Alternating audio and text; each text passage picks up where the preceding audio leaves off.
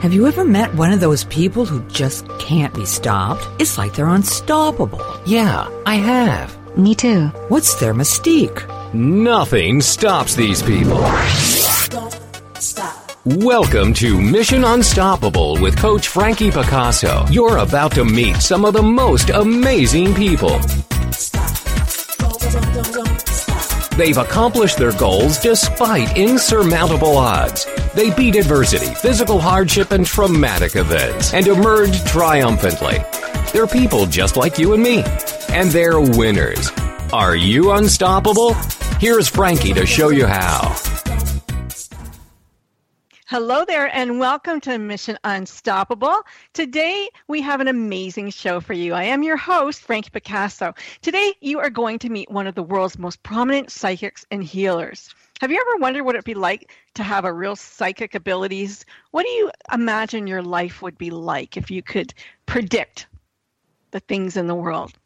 Uh, I think you might be surprised. In her memoir, Unlimited Realities Born with a Gift of Sight and Natural Healing, my guest today, Elizabeth Joyce, takes us on a journey of her life from birth to today. And let's meet her, shall we? Elizabeth, welcome to the show. Well, thank you, Frankie. It's a pleasure to be here. It is such such an honor to have you on the show. I'm really, really uh, pleased that you're here. Your book, Unlimited Realities, what a fascinating read. I couldn't put it down. Honestly, it Oh, was really. Fantastic. yeah, you're a great writer. You're a really Thank good you. writer. You know, the story starts off. Um, you are your mom had two sets of twins, which doesn't surprise me.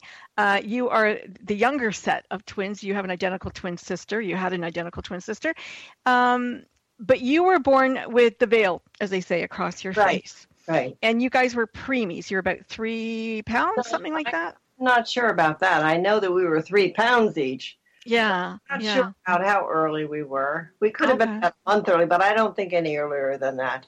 Yeah. Uh, so you did not have the best of relationships with your twin. And, and it was interesting reading about twins because I also have a set of twins. Are and they, say that, no, they're not. But they say once you have a, set, you have, it's 50% chance to have another set. So that's why I wasn't surprised. Fraternal, that's not true. I don't believe. Uh, it's with identical. My mother had three pregnancies of identical twins. Fraternal twins are two different eggs. Yes. So Um, identical were- twins is when the egg splits, and nobody knows how that happens. Yes, they say you wrote in your book about the positioning of twins, about when you face your twin or away from your twin. Your older twin set uh, were very good friends with one another. Well, they had Right. their hearts crossed in the womb. Yeah, and you and your sister faced one another, Correct. uh, but your relationship was was strained. Very, very volatile. My sister had mental emotional problems, but there were reasons for it.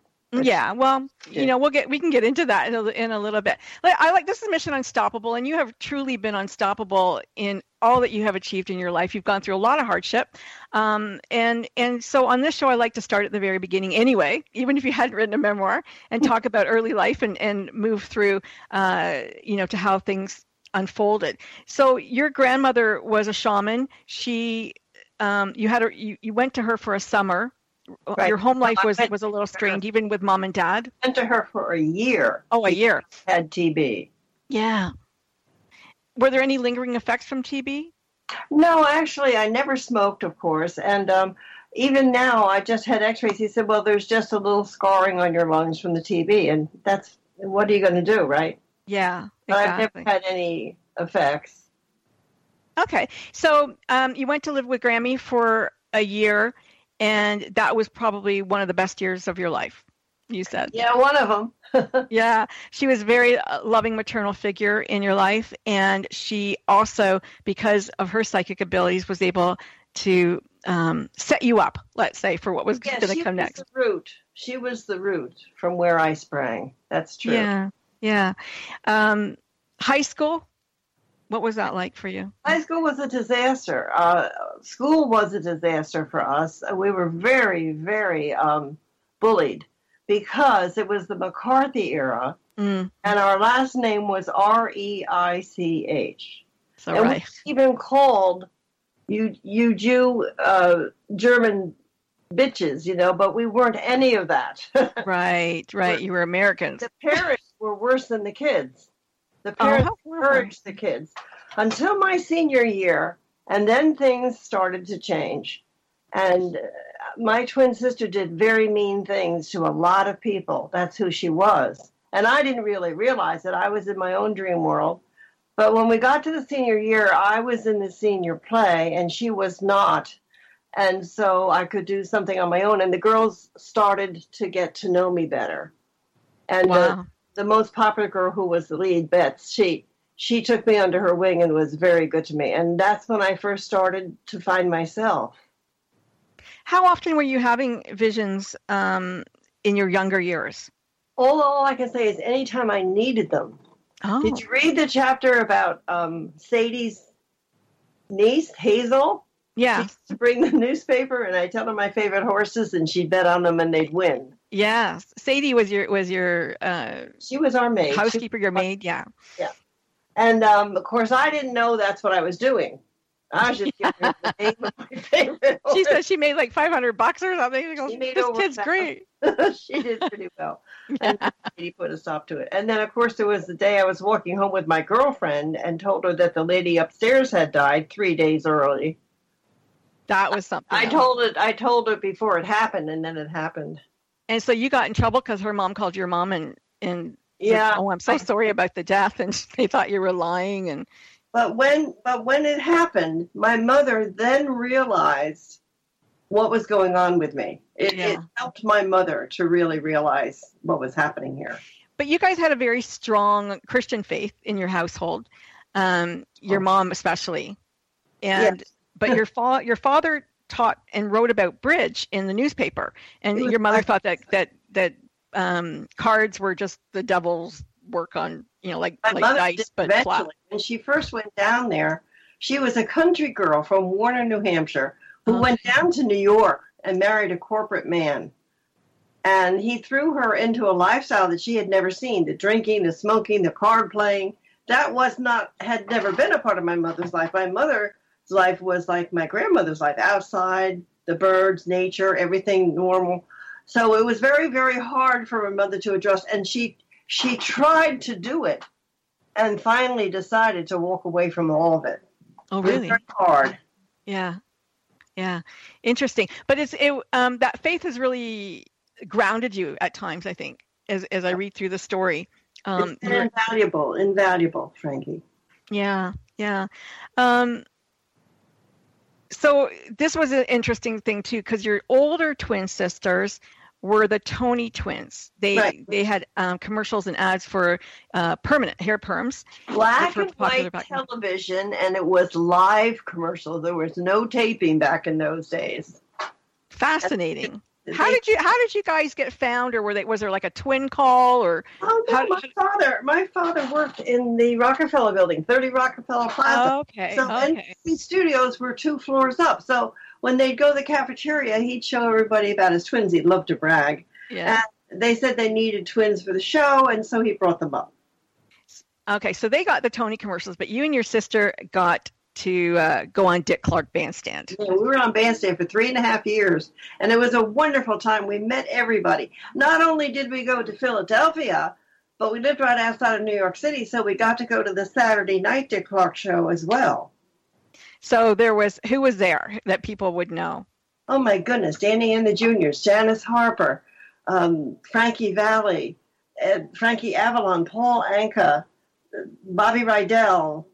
I could go on and on and on. Yeah, yeah, yeah. Well, you know, I, I have to I have to ask you these things because the the, the people who are listening didn't read your book yet. So I'm gonna, First was Bobby Darin. I yeah, and Bobby Darin. You met Bobby Darin and had a special relationship with him. I did. I did. That's We exciting. very good friends. Um, before Splish Splash, I met Bobby Darin. Handsome guy. Just as Splish Splish Splash came out on American Bandstand, I met him just as he was starting to do that. And how old were you then? 15. Oh, 15 when you met Bobby. And how old was he? He was uh, 23. Okay. old So, for my father to be a pain in the you know what. yeah, you're way too young. Way too young for this guy. Yeah, but you were instrumental in in in a way giving him confidence to go forward in his music career. yes, because Uh, he, he knew I had the gift. Right. I had the gift, and he knew I knew an awful lot about music. I grew up with music. By the by the time I was eight years old, I knew every word to every song in every Broadway play, and I also had to know where the orchestra was, where the woodwinds were, the, the strings and the percussions, and I had to know where they were and why they were placed there. My uncle trained me. Oh, and you had to know this why? I knew all this because my uncle wanted me to learn it, and I learned. Oh, okay. I know that you took piano lessons and it didn't go so well. Only for two years, that poor lady. no. she, she would leave your house a little perturbed. well, my sister would do all those things. Yeah, your sister would pinch you and hit you and then be innocent, the innocent party going, Oh, I didn't do anything. What are you talking about? wow. And they never caught on. Nobody ever caught no, on. Well, no, that, no, they believed her over me always. She was the favorite. She was named after my mother. Ah, okay. She the favorite. And so, how did she come to be called Chris? How did how they get that name well, out of? She went. We called her Pris in high right. school, and then she went on to college, and they would say Chris instead of Pris. So she ah, okay. loved it because to her it was a pet name. It's yeah. like I decided to be Beth because I saw Little Women. Yeah, I love that. Ryan was Beth, and I had to be Beth. Right, right. Became that Beth. was such a great book, great movie. yeah, I don't know how many people know about it anymore. past past our age group, maybe, but uh, women. Yeah, yeah. Very um, charming, though. Anyway, uh, Unlimited Realities is going to be turned into a film. We're in production now. We're starting to finish up the uh, screenplay, and we have wonderful, wonderful people interested. How exciting! It is exciting. A screenplay. So, mm-hmm. are you writing it, or somebody else going to write it? You're writing it, and who, who do you know who's going to star, or who you want to star well? We're not supposed to say. Okay. I know who I want to star in it. I can tell you who I want to star in it. Okay, tell us just before we're going to go to commercial break. Tell us quick before we go to breaks. Okay, Emma Watson. Oh, she'd be perfect. Yeah, she'd be perfect for me. I Yeah. put a picture of her next to me when I was 19, and you can't tell us apart. Oh, wow. And I want Shirley MacLaine to uh, be the narrator and Meg, the, my first teacher. Yeah, that'd be awesome. She'd be fantastic for that. Yes. Good, good job picking great people. We're going to go to commercial break. I'm here with Elaine Joyce. Don't go anywhere. We'll be right back. That's right, don't stop listening. Mission Unstoppable with Coach Frankie Picasso will continue right after these messages. Stop. It's words you never heard. Big girls don't cry, right? According to a recent Wall Street Journal article by Dennis Nishi, there's a stigma attached to turning on the waterworks at the office. 61% of men who reported crying at work cited personal reasons, an illness in the family, the death of a pet is the catalyst. While 58% of women said it was something that happened at work, being unfairly blamed or criticized. Men are like mascara. They run at the first sign of hubbub. That's another word for crying. What's the word for the fear of intense emotion? Zelophobia. Women may have a better excuse for crying than men, as females have higher levels of prolactin, which encourages the production of tears, making it easier to be known as a lachrymist, or someone who cries at the drop of a hat. It's words you never heard. I'm Carolyn Davidson, and you can have fun challenging your words you never heard vocabulary with my free app, Too Funny for Words. It's words you. Is there a particular food item that you absolutely crave to the point of madness? Then you're an opsomaniac like me. I love avocados, for instance. Probably because avocados have more protein, fat, and calories than any other fruit. Some folks are afraid of the avocado, nicknaming it the alligator pear for slippery and yucky. What's a word for the fear of food? Sitiophobia. Talk about yummy snacks, let's not forget potato chips. A pound of potato chips costs 200 times more than a pound of potatoes, or tater tatties as Aussies call them. The slang word spud derives from the spade like tool used to dig them out. What's another word for mashed potatoes? Pachi pachi.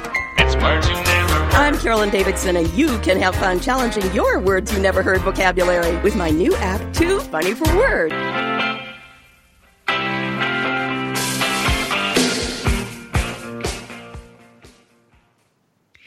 You're listening to Mission Unstoppable Radio. I'm your host, Frankie Picasso. My guest today is Elizabeth Joyce, and she is known as one of the world's most prominent psychics and healers.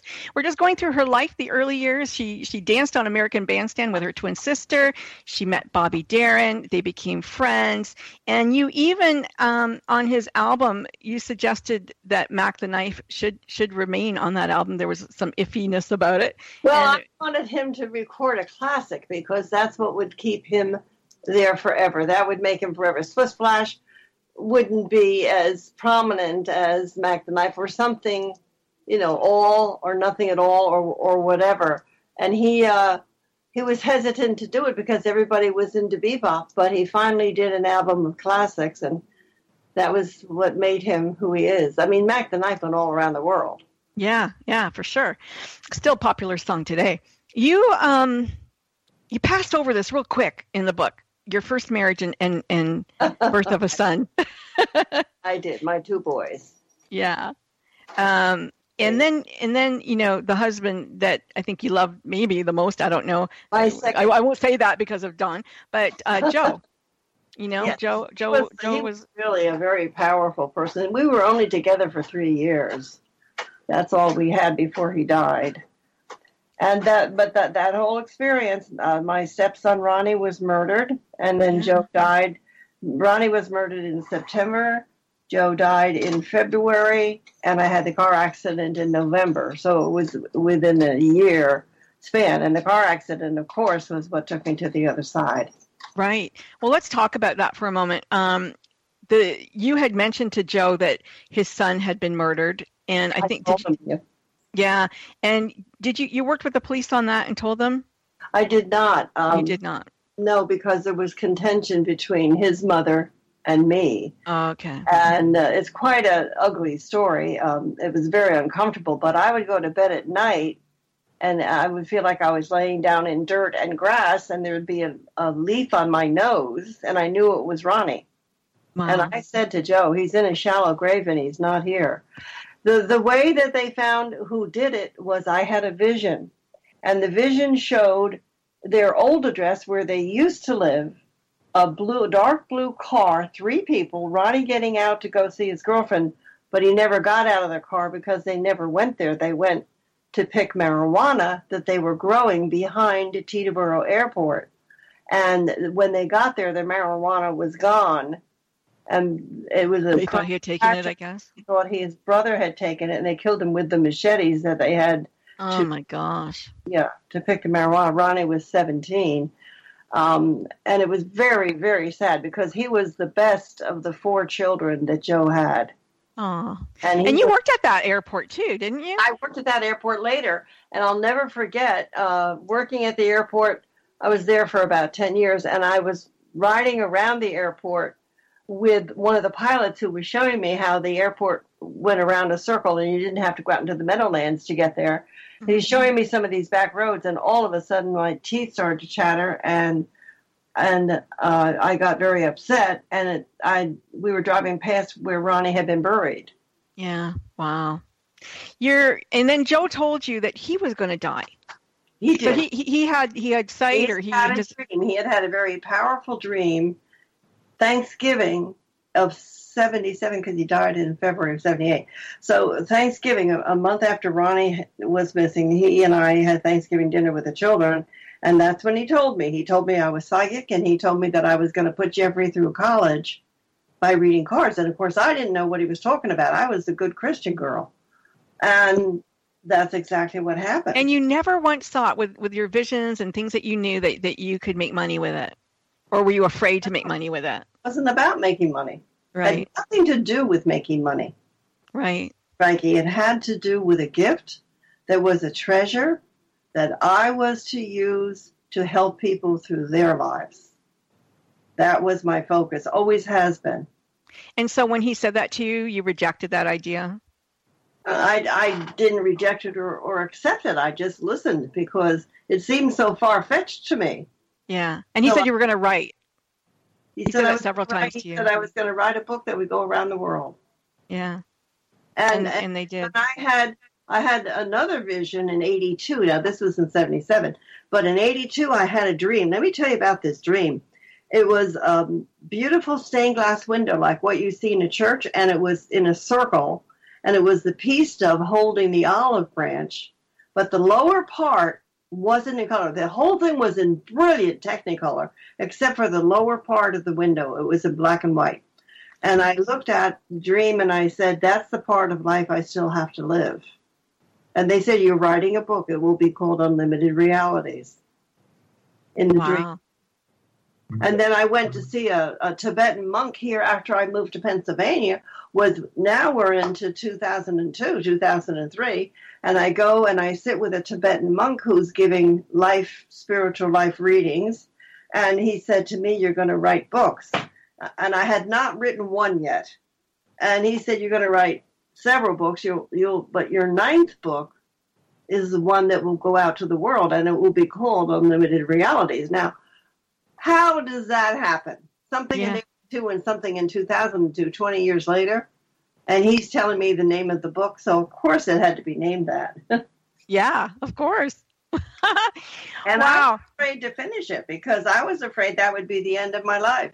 I Oh, was really? afraid I would die after I wrote that book, which is why it took so long. I kept putting it off. But your other friends with abilities, they wouldn't have told you, no, no, you're fine. And, Oh, sure. and, and your spiritual masters, of course.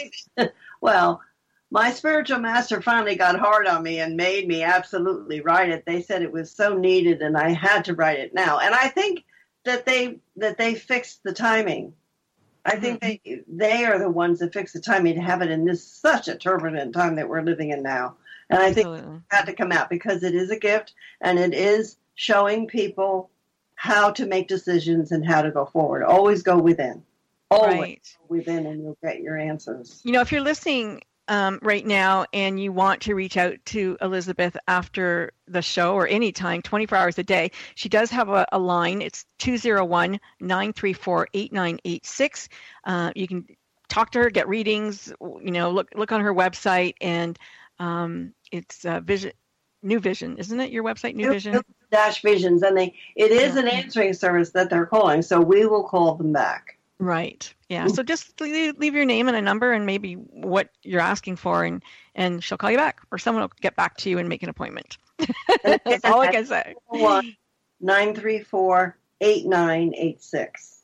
Yeah, I'll mention it again at the end, near the end of the show, and of course, it, you know, the recording will be available as a podcast after. We're live right now, but after um, it will become a podcast up forever, so people will be able to get this for a long, long time.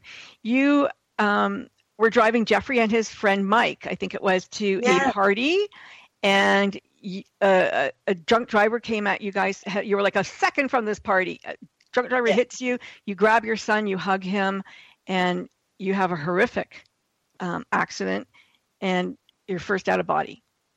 Right. Um, we were hit head on, and we were on a very, very uh, dangerous curve in Saddle River, New Jersey. Most no people know Lake Street, and we were hit and pushed 280 feet back. So my the side of my head, the frontal lobe, hit the windshield, but I grabbed Jeffrey, and we didn't have seatbelts back then because it was Right. 1979.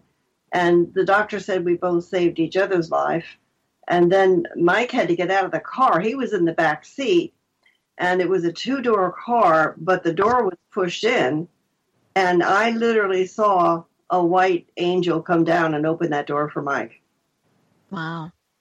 And I was kind of in and out. And then we went into the ambulance, and, and my heart stopped three times. In the in the middle of all that, I was taking a fabulous trip through the tunnel Right. Heading toward the light.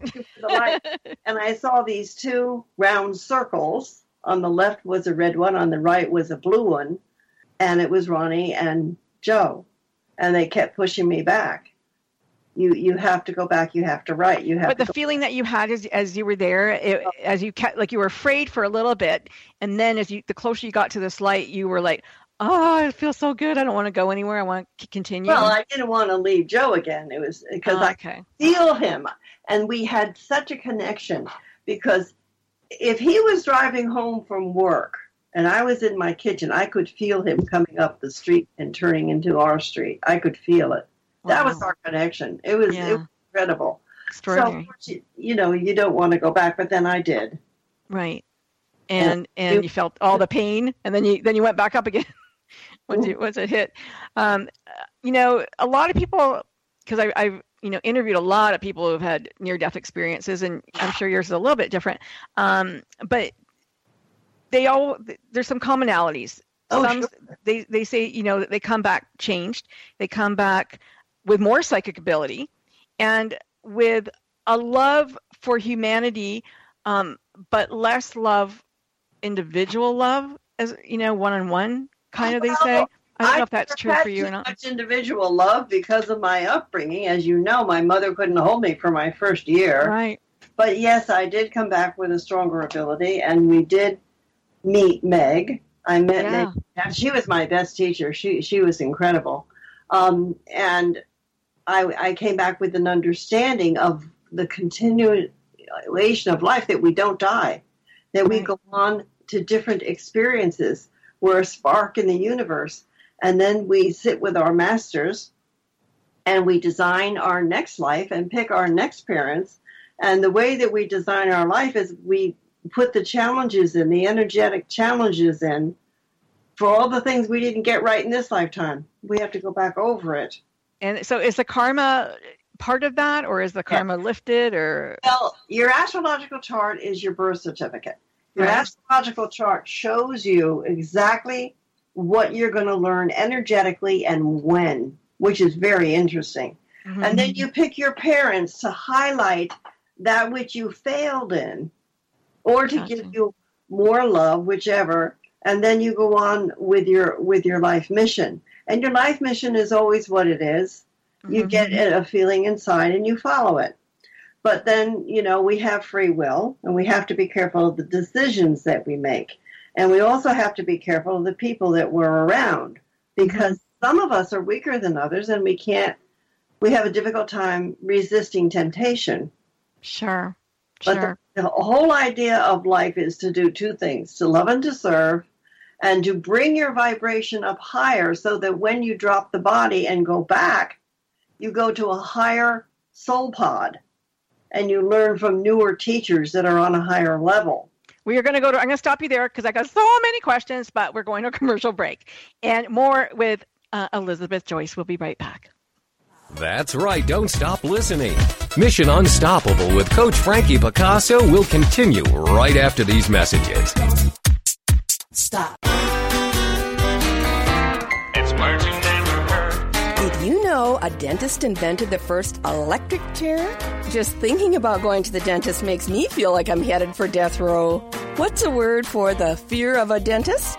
Odontophobia. Bruxomania is another word for the compulsive grinding of one's teeth. Early toothbrushes were twigs with frayed ends. Toothpaste in a tube was made available to the public in 1892 and was called Dr. Sheffield's Cream Dentifrice. Now Americans buy 14 million gallons of toothpaste every year. In Mexico, the tooth fairy is called the tooth mouse. Half of all Americans say that a smile is the first thing they notice about a person. It's easy to spot a person with a fake smile, otherwise known as an exedesius. It's. I'm Carolyn Davidson, and you can have fun challenging your words you never heard vocabulary with my free app, Too Funny for Words. It's the Fitness Minute with fitness expert Annette Hammond. As you are preparing for Thanksgiving and Christmas dinners, be mindful of what you need to do in order to not pack on the pounds. Fitness Magazine offers fit fixes to blast the excess weight before it hits your hips. If you eat one cup of mashed potatoes, you have consumed 237 calories, and one cup of eggnog has 224 calories. They suggest that you rake leaves for 53 minutes to dissolve the calories from one of those. A slice of pecan pie has 503 calories, and the fix they offer is to play football with your family for one hour. My advice is to work out before the holiday meal. Make good choices while eating, and then take a long walk with your family afterwards. Enjoy the celebration and the time with your loved ones. Then get back to your healthy eating and daily workout when the holiday is done. For the Fitness Minute, I'm Annette Hammond.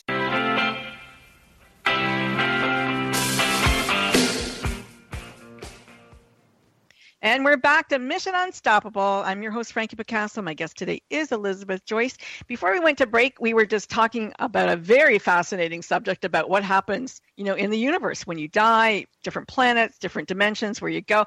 But before we we, we touch on that again, because there's so much to ask about that and know about that, I wanted I want to um, bring up one of one of um, Elizabeth's mentors, a very very important person in her life, and to set it up. Um, Elizabeth, you were having dreams about um, a woman whose house exploded and she burst up into the sky.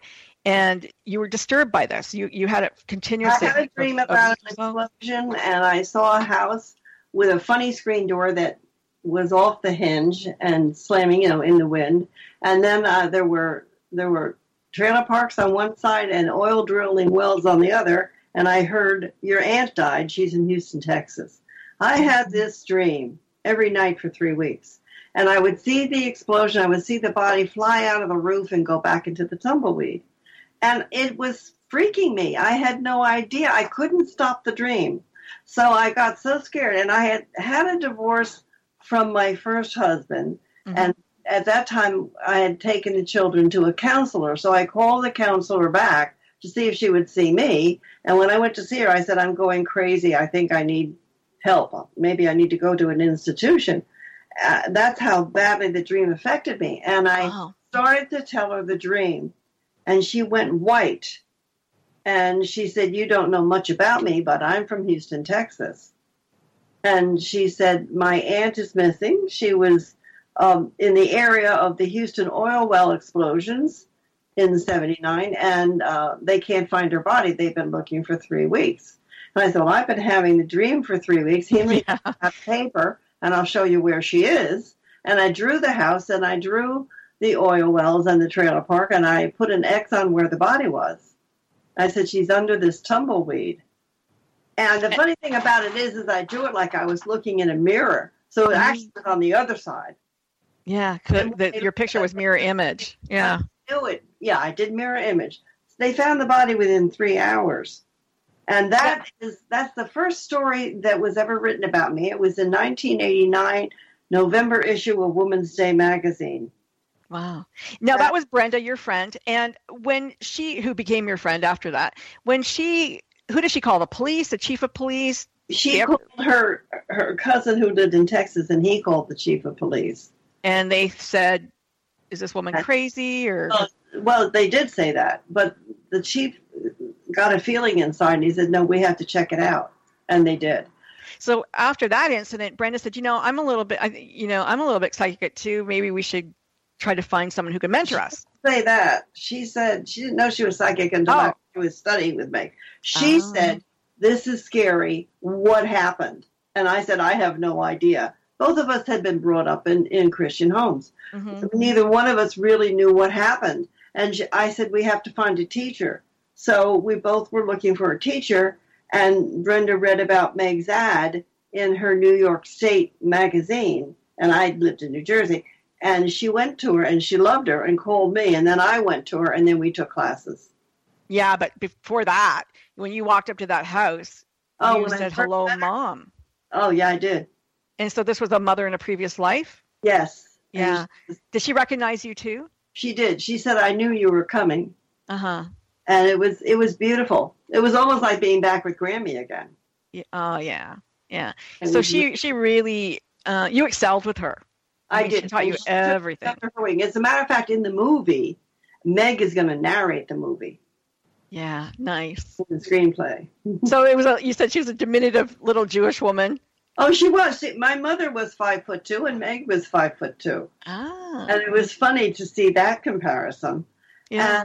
And she just taught me everything. She taught me everything she knew. And then one day she said, I've taught you all I can.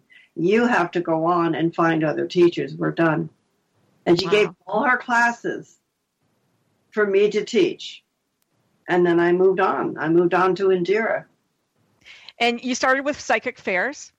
Um, you, psychic fairs, yes. Yeah, you started with psychic fairs, and and then you met Indira with the Clear Light Group.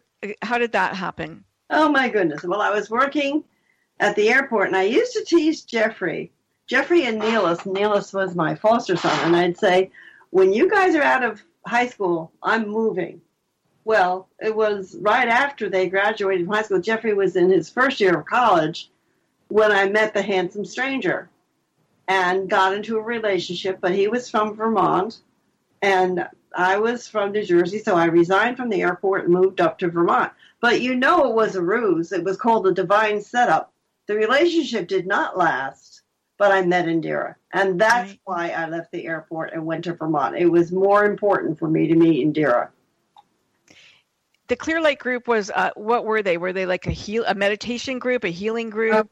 They were a healing group. Uh, there were five of them, and they taught intensives, which is what I teach now.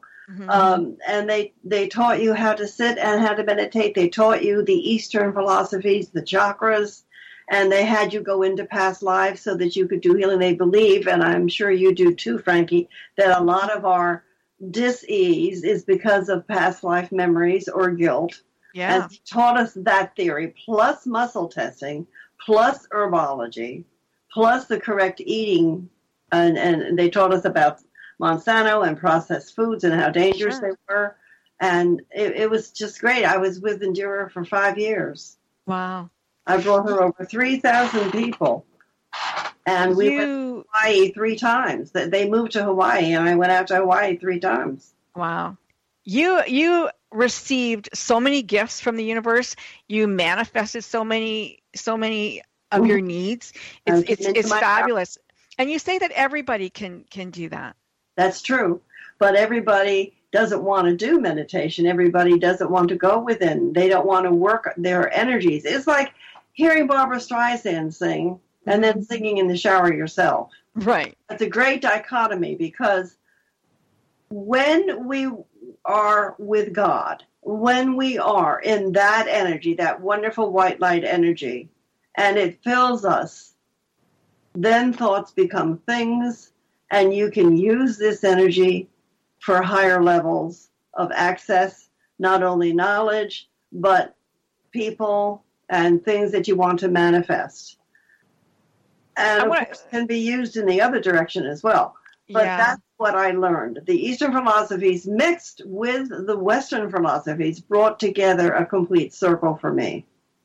there you know it's a we have an hour show and we don't have that long so i, I do want to touch on a few highlights that were um, very exciting and kind of scary the one was a trip you were in vermont i think going back home to see your mom and these entities Yeah, the went entities- around your car they went inside of me and i had i had carried them from the session i had had with indira when i told her i didn't believe in entities and she was Oh. trying to tell me that they exist and i said no that can't be that's impossible so then i got a call that my mother had been uh, admitted to concord hospital and i had to get over there which is a 75 mile drive so after work i got in a car and i started driving over and my right foot could not be taken off the gas pedal, and the car started going very fast.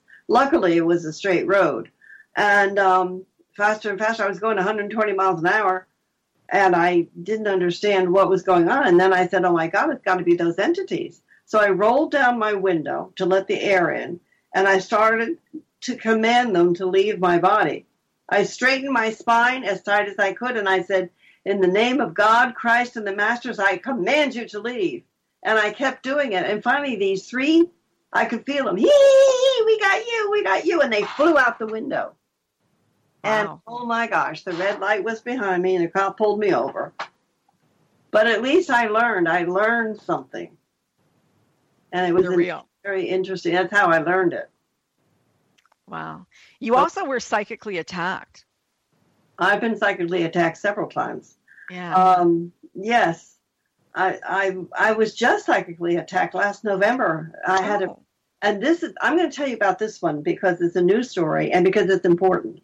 yeah please People that are doing this work need to realize that we are having a battle of will and a battle of dark energy versus light energy, and there are so many people out there that are channeling, and they're channeling Mafu or Ramtha, and none of these channels are of higher dimensions. They're all from the astral plane, and they are very, very dangerous. And what they want is your soul. So, what's going to happen is that your soul's going to get taken over and you're going to start teaching negatively or wanting everybody to be around you and wanting glory and all of that kind of thing. It's very dangerous. So, so you need to recognize it. All you have to do is ask your messenger, are you of the light? Mm-hmm. If they get silent, then they're not. And you order them gone. And they'll go. They have to go. The mm-hmm. one thing we need to know always, Frankie, is that we are in control. And we can send them to the light to be burned up too. They cannot take over your body without your permission. Okay. So I went to see this guy from Australia. New people had come in, and I should have known better. Uh, they asked if they could read me, and I said yes, but that didn't mean they could enter my body, but that's what they did.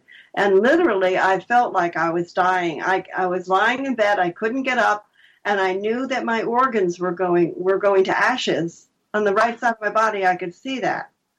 Luckily, I have a wonderful healer. Her name is Louisa Reget. And she came and it took her three hours to get that stuff out of me. Wow. And I learned. I learned about what's going on right now. As we as we have war in this country and in this world, we also have war in the other worlds. Yeah. So. You we're gonna go to commercial in about two minutes, but um, I want to start start talking a little bit about um, you know maybe we'll wait for that but I, I, do want to talk about make sure that we do talk about you know where you know light versus dark and people think that there's the, the dark is taking over and maybe the dark is raised up a little bit but do you think that there's enough light workers enough people working on the side of good that um i absolutely you know, do. Yeah.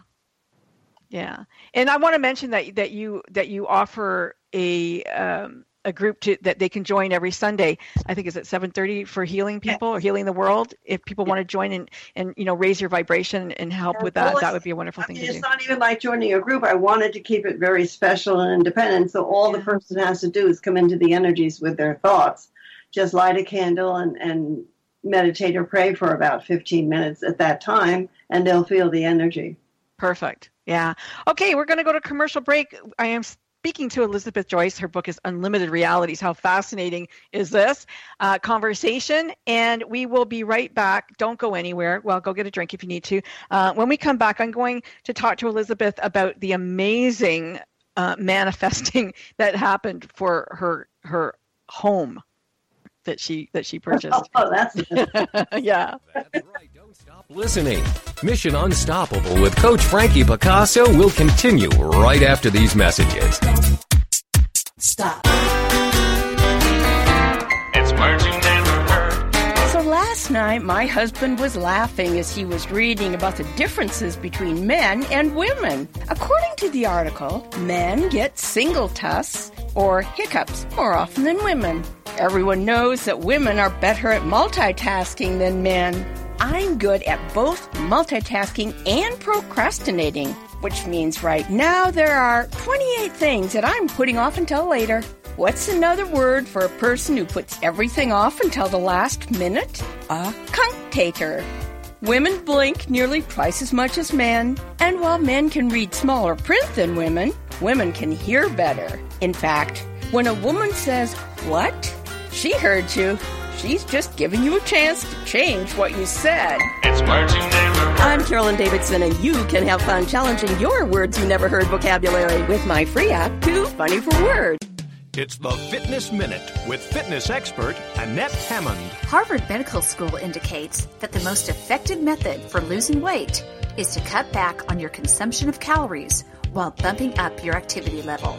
They use the example of eating a candy bar which takes a mere minute or two. But most people would have to walk for over 40 minutes to burn those calories. Remember that 3,500 calories equals one pound of fat. Reducing your daily calorie intake by 500 calories and working out is a sure way to drop weight and increase health benefits. They state that you will shed approximately one pound of fat for every 35 miles you walk assuming that your food intake and activities stay the same. That is encouraging news and very doable. I'm Annette Hammond. To hear other fitness and weight loss tips, visit our website at AnnetteHammond.com.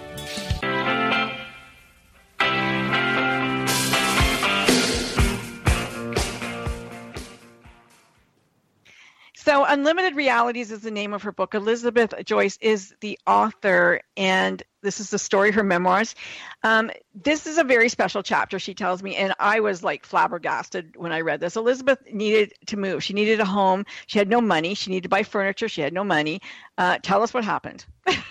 well, um, I had come back away from that relationship in Vermont and moved in with my ex husband, my first husband who was the father of my children, and it was horrible there, which I describe. And Yes. I had to get out, so I started my praying, and I I literally heard from Mother Mary, and she said, "I will give you a home for two years. Uh, you will love it, and it will be a place that you recognize." And that's all. Uh, That was the only message I got. And you will meet you will meet the man that will take you there on March seventh. So I met this man on March 7th, but I didn't think he was the handsome stranger. He was Right. just a pain in the you know what real estate man that was taking me around to all these apartments that I couldn't afford. So then he leaves, and it was a, I cried. I really sobbed that night. But on the 21st, which of course is the spring equinox, he mm-hmm. came back and he said, I have a place and I want to take you to it, and I think it will fit. So I go with him, and we go up to a place called Ramapo Ridge, where a lot of the pilots had lived, and we'd had a couple of parties there. So I had been there, and I did love it. And we go into this empty place, and he, he says it's sixteen hundred a month. I said I can't afford sixteen hundred a month. So I sat down in the living room in front of the fireplace, and I started to meditate. And I looked up at him, and I said, "Who used to live here?" I said, "There's a man walking around the kitchen." I said, he had a heart attack and died in the driveway. And he's looking for his wife. Well, Bill turned white. And he said, How did you know that? I said, Because he's in the kitchen. Can you give him the place she was moved to? So he did give him the place, and the ghost went, shh, and he was gone. Oh And my God. I meditated a little bit more, and I looked at Bill and I said, Okay, go to go back to the office because this was before cell phones. We didn't have any of that stuff.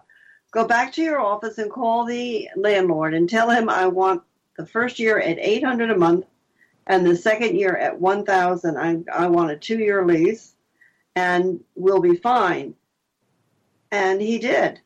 He said he'll never accept it. He scratched his head and he went out and he called, and he came back and he had the written lease, had written up the lease because the guy did accept it, and he had had people that day with higher prices, but he wanted the the woman that worked and had a uh, kid in college because he knew that the place wouldn't get wrecked. He didn't And then want you needed a down payment, though. he didn't want the college kids and he didn't want the woman. with Yeah. So I signed the lease and he said, "Now all I need is a month and a half deposit." I said, "Well, I don't have it." hmm And he looked at me and uh, you know, you never know about energy. You know how you have divine setups. Hmm It was a divine setup. So he writes me out a check for $3,600 and hands it to me. He said, This will be enough to get you down from Vermont and your month and a half rent. I almost fell over. So all that happens and we move in. And it's in October of the second year that Bill comes back and says, Look at the newspaper. New Jersey is building the HUD houses, and you should have one because you deserve it. And I want you to apply for it and put Vance's name on the lease with you so that you can have a two bedroom. And you have to get all the income tax returns. So I did all of that very reluctantly. And he said, Remember, you're having this for two years. hmm So then Evelyn, who was my roommate, we were paying $400 a month for that gorgeous place. It was incredible. Um, was called back to New York to help her mother and had to move out. So she moves out in November, and I get a pilot from the airport to move in uh, to rent the room in December. And as he's moving in, I said, Oh my God, you're going to move out on March 18th. And he looked at me and he said, Oh, that's just what I need. I'm moving in, and you're telling me the day I'm moving out. I, I can't help but That's what happened. So on March on March 18th, he got a call from Washington D.C. He flew for American Airlines, and he was told he had to relocate immediately. And on March 18th, I got a letter from the Bergen County telling me that I had been accepted to have the home. Well, you know, I still wanted to stay where I lived because I loved it so much. But I heard, I kept hearing, this will be better for you, this will be better for you. And I I was doing psychic fairs in a lot of places, but the one place that I did just for the Humane Society every year for 10 years was in Milford, Pennsylvania. So Uh-huh. doing it this particular weekend, and there was a, a real estate man out there named Roy who knew me pretty well from the 10 years. Mhm. And he, I told him about the property, and he said, "You have to take this." He said, "This is a wonderful opportunity for you." So I finally went down to look at the property in the area that I wanted to be, and they said that they had one left, and that it was in the back in Building 15. And I said, but it has to be on the first floor. Oh, it's on the first floor, and it's by a little creek, and you have trees, and it'll be very nice. So I called up Roy that night, and he came by the next day with a deposit check. He said, I know you don't have the money for the deposit, but what I'll do is let you borrow it, and you can have a year to pay me back. So he gave me, it was $3,500. So I went and I put the money down on it. And then I knew I had to work. I moved mm-hmm. out of the condo within two weeks, totally out. I was out by April 1st, which was a miracle from from the um, equinox to the April 1st Yeah. out. And I moved down into my office in Ridgewood in Wilsey Square. Of course, nobody was supposed to know that I was living there because that's against the law. So I stayed there and slept on futons, and we had a little kitchen and a shower. So I was fine. And then I called a man that I had worked for the year before in a law office because I had picked up being a paralegal up in Vermont. That that was the next job I went to after aviation. And I told the lawyer that I would save him money because I didn't have to go through an agency. And he was wonderful. He said, Of course. And I said, I want you to do my closing because he was a real estate and corporate lawyer. So I started working for him, and it all came together. Uh, he told me that uh, he came in in July and said, You have to have the balance of the money. And of course, I didn't have it, and I started to cry. Got mad at the universe again, but I went in to see Elizabeth Hepburn, who's a fabulous healer in New York City. And she um, cleared me, and the money came that night and the next day. Well, they, the mortgage, they said, you know, you need a mortgage. You're like, what? I don't know. I needed a mortgage for like, Which I knew I wasn't having a mortgage. I knew it Yeah. from the beginning. yeah. So, but you had a raise, like, they, you needed like 40 grand or something, 50 Yeah. grand. I did, and it came. It came from my cousin and another friend. And Like out of the blue. You didn't ask them for this money. no, of course not. They Yeah. came. They they were sent by spirit. It was energetic. That's how life works. That's so important. It's all energetic. And if you put the thought out, and it's a pure thought, you'll get your wish. I just did it the other day. I was outside and saying, "How in the world can I write a screenplay? I don't know if I can." And I was really doubting it. And I said, "I want to see a hummingbird." Well, I'm, and here comes the hummingbird Wow. right along. I couldn't believe it. I said, That's beautiful. Here I am sitting in silence. And I made a thought, and that hummingbird came. Do you believe it? I do believe it. I do. I totally do. But it's amazing that it, that it happens when it happens. It is. it's always such a nice surprise. I know that we don't have that much time. I don't think we have that much time left, and I and I did want to touch on Emma, but I I, Oh. I don't know if we have time for that. But this is an important question because I know that people who are listening are going to to say, but Elizabeth, I have a really hard time sitting still and letting my thoughts. You know, I I, I can't let them go. Meditation's not for me. How? What's your best advice? Um, my best advice is that meditation has to be for them. And if it's not for them, then wave goodbye. Mhm. I'm sorry. Best advice is that's a poor decision. You really need to work with yourself. It doesn't matter how you do it as long as you try to surrender to the will of the divine and learn how to do it. And I have created a wonderful meditation tape called The Chakras in Your Body, and thousands, thousands of them have gone out throughout the world since 1993. It's the best work I've ever done. And all you have to do is listen to that every night before you go to bed or in the morning if you prefer and every day. And you have to do it for about 120 days and your third eye will open and your body will begin to crave meditation. So it will break through the blocks of i can't do it. Nice. anybody can do it. And if they Anybody refuse do to do it that's their problem. And they can they can get this off your website or Amazon or where can they get it? uh, spiritual products. Okay, under spiritual products on your website. yep. Okay. Fantastic. Um, I highly recommend this book. I think that it's for everybody. There's so much in there that we haven't discussed. Elizabeth, you know, we've got three minutes left in the show. I'm going to pass it to you because I know that you have things that you want to say that are very important for the world to hear right now. Well, we have a wonderful woman on the planet. Her name is Amritananda Mai. She's in India. Her website is amma.org. I've been with her for 30 years, and that saint, she's a fully realized saint. I'm telling you again, she's a fully realized saint. She's only visiting. She's come down from the third universe to bring us clarity, love, and cooperation. And she is showing the planet how to live in harmony without hate, prejudice, and fear. And I suggest that you do get to know her and her work. She put every book inside of me. Every, Wow. And she's incredible. And that's what I want to say. It, she will help you just by being in her presence. You will learn how to meditate. She comes across the United States every summer and plan on it. Next June and July, you're busy. You're with me. There we go. and she comes to Toronto. She does a she does a wonderful show in Toronto as well. And Elizabeth is still she's still teaching. You're still teaching the uh, Yeah. tarot. You're still teaching. I teach two intensives a year. They're very, very powerful. They're very, very healing.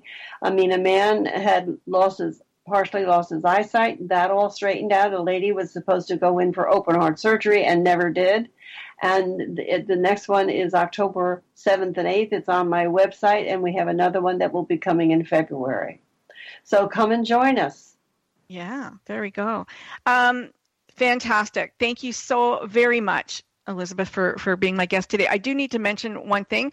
Um, a few months ago, Teresa de Grosbois was a guest on this show, and she has an incredible offer for anybody. If, if you're in business or you want marketing, anything like that, um, she has a wonderful business guide for mastering the influence game and becoming an authority in your field. She has a 30 day influence challenge. It's free. It's only two minutes a day, and it comes with her free book, Mass Influence. So go to www.massinfluencethebook.com, get the book, get the uh, amazing 30 day influence challenge, and you will be on your way to being a very influential person.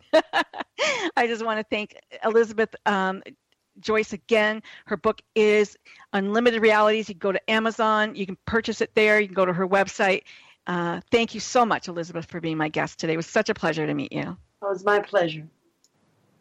Thank you, Ben, for producing the show today. When the chips were down, they didn't stop. Stories of people who, when the odds were against them, turned defeat into victory. You've been listening to Mission Unstoppable with Coach Frankie Picasso. See you next time, and always remember Don't, don't, don't, don't stop.